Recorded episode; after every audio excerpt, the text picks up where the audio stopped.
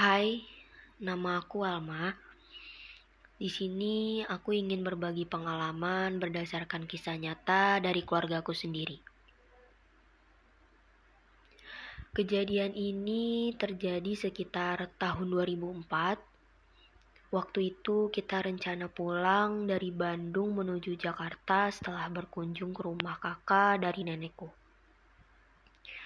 Kita berlima, yaitu ayahku yang mengendarai mobil, bundaku di sampingnya, aku, adik, dan nenek duduk di belakang.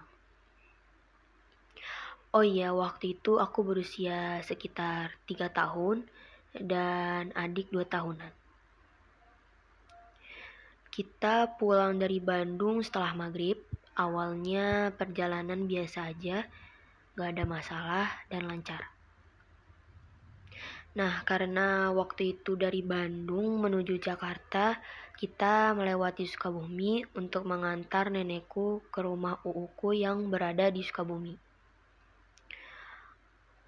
Dalam perjalanan sekitar daerah Gekbrong, tiba-tiba ayahku iseng bercandain bundaku sambil menunjuk ke arah kiri.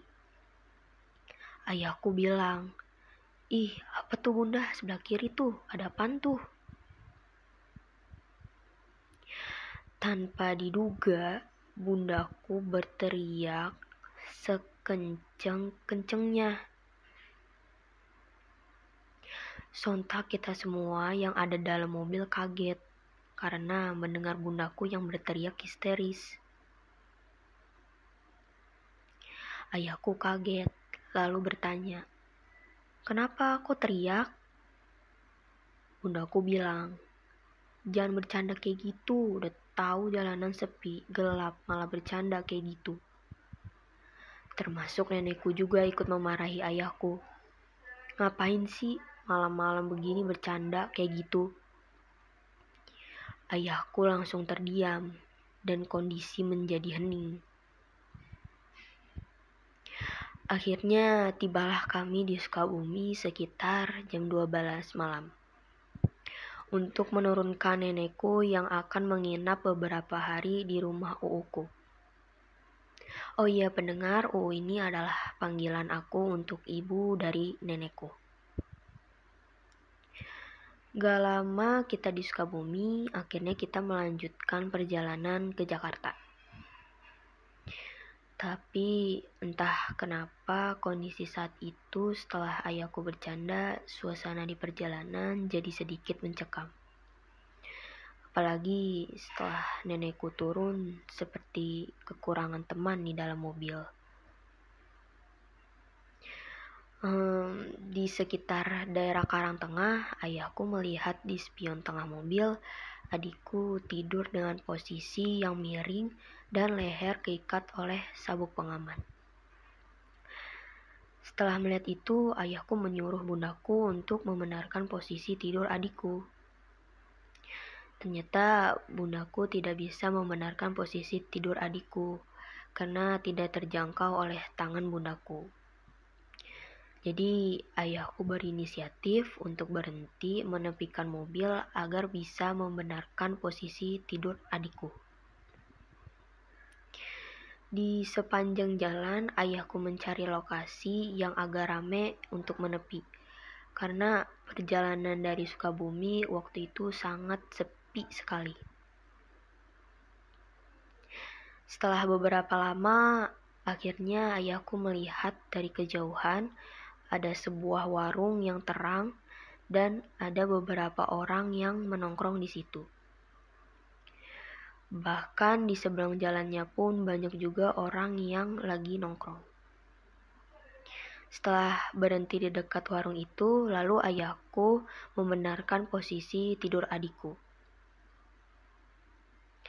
Adikku terbangun dan tiba-tiba adikku berteriak histeris sambil menangis dengan tatapan mata mengarah ke kaca depan mobil kami. Sontak ayahku dan bundaku kaget, kebingungan, sambil saling bertatap-tatapan. dan ayahku bertanya kepada adikku, Kenapa kok dede teriak? Dilanjutkan dengan pertanyaan bundaku. Lagian ayah berhenti sembarangan di tempat sepi kayak gini. Ayahku pun heran dengan pertanyaan bundaku. Sambil melihat sekelilingnya, ayahku bilang, perasaan tadi di sini warungnya rame, banyak orang, dan di seberang jalan pun seperti banyak orang yang nongkrong. Kok tiba-tiba sepi ada siapa-siapa? Ayahku lihat di belakang warung yang dikira rame ternyata gelap seperti hutan. Banyak pohon bambu dan pohon pisang. Yang ayahku kira warung ternyata hanya sebuah gubuk usang dengan lampu remang-remang. Gak lama setelah itu, kami beranjak pergi dari tempat itu. Tiba-tiba HP ayahku berbunyi. Karena kondisi ayahku sedang ribet, akhirnya HP ayahku dikasihkan ke bundaku. Sekilas, ayahku melihat panggilan masuk dengan nama Cantik 17. Tapi begitu dipegang HP-nya oleh bundaku, panggilan itu tiba-tiba berhenti. Ayahku bertanya, siapa itu Cantik 17? Miss call atau SMS?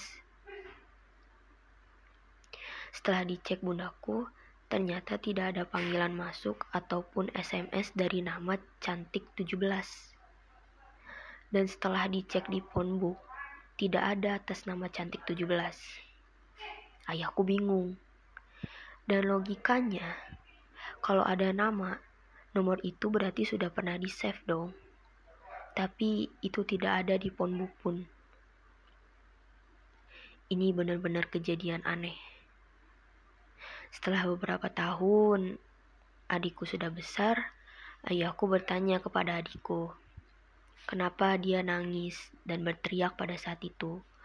Dan adikku menjawab bahwa waktu itu dia melihat sesosok perempuan hitam bermuka hancur menempel di kaca depan mobil. Jadi ayahku sampai sekarang masih heran dengan siapakah sosok cantik 17 yang menelpon ayahku pada waktu itu.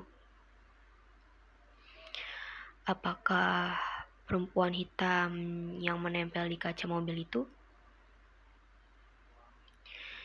Jadi hikmah dari cerita ini adalah jangan suka bercanda sembarangan di tempat yang kita tidak tahu keadaannya. Jadi bercandalah sesuai dengan tempatnya. Oke, uh, jadi segitu aja. Terima kasih yang udah mendengarkan. Maaf kalau kurang jelas dan selamat malam. Hai, nama aku Alma. Di sini aku ingin berbagi pengalaman berdasarkan kisah nyata dari keluargaku sendiri. Kejadian ini terjadi sekitar tahun 2004 Waktu itu kita rencana pulang dari Bandung menuju Jakarta setelah berkunjung ke rumah kakak dari nenekku. Kita berlima, yaitu ayahku yang mengendarai mobil, bundaku di sampingnya, aku, adik, dan nenek duduk di belakang. Oh iya, waktu itu aku berusia sekitar tiga tahun dan adik dua tahunan. Kita pulang dari Bandung setelah maghrib. Awalnya perjalanan biasa aja, gak ada masalah dan lancar. Nah, karena waktu itu dari Bandung menuju Jakarta, kita melewati Sukabumi untuk mengantar nenekku ke rumah uuku yang berada di Sukabumi. Dalam perjalanan sekitar daerah Gekbrong, Tiba-tiba ayahku iseng bercandain bundaku sambil menunjuk ke arah kiri. Ayahku bilang, Ih, apa tuh bunda sebelah kiri tuh? Ada apaan? Tanpa diduga, bundaku berteriak sekenceng-kencengnya. Sontak kita semua yang ada dalam mobil kaget karena mendengar bundaku yang berteriak histeris. Ayahku kaget, lalu bertanya, "Kenapa kau teriak?" Bundaku bilang, "Jangan bercanda kayak gitu, udah tahu jalanan sepi, gelap, malah bercanda kayak gitu." Termasuk nenekku juga ikut memarahi ayahku. Ngapain sih malam-malam begini bercanda kayak gitu? Ayahku langsung terdiam dan kondisi menjadi hening. Akhirnya tibalah kami di Sukabumi sekitar jam 12 malam untuk menurunkan nenekku yang akan menginap beberapa hari di rumah uuku. Oh iya pendengar, UU ini adalah panggilan aku untuk ibu dari nenekku. Gak lama kita di Sukabumi, akhirnya kita melanjutkan perjalanan ke Jakarta. Tapi entah kenapa kondisi saat itu setelah ayahku bercanda, suasana di perjalanan jadi sedikit mencekam.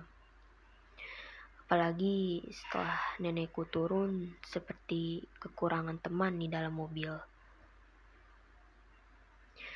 Um, di sekitar daerah Karangtengah, ayahku melihat di spion tengah mobil adikku tidur dengan posisi yang miring dan leher keikat oleh sabuk pengaman. Setelah melihat itu, ayahku menyuruh bundaku untuk membenarkan posisi tidur adikku. Ternyata bundaku tidak bisa membenarkan posisi tidur adikku karena tidak terjangkau oleh tangan bundaku. Jadi ayahku berinisiatif untuk berhenti menepikan mobil agar bisa membenarkan posisi tidur adikku. Di sepanjang jalan ayahku mencari lokasi yang agak rame untuk menepi. Karena perjalanan dari Sukabumi waktu itu sangat sepi sekali. Setelah beberapa lama, akhirnya ayahku melihat dari kejauhan ada sebuah warung yang terang dan ada beberapa orang yang menongkrong di situ.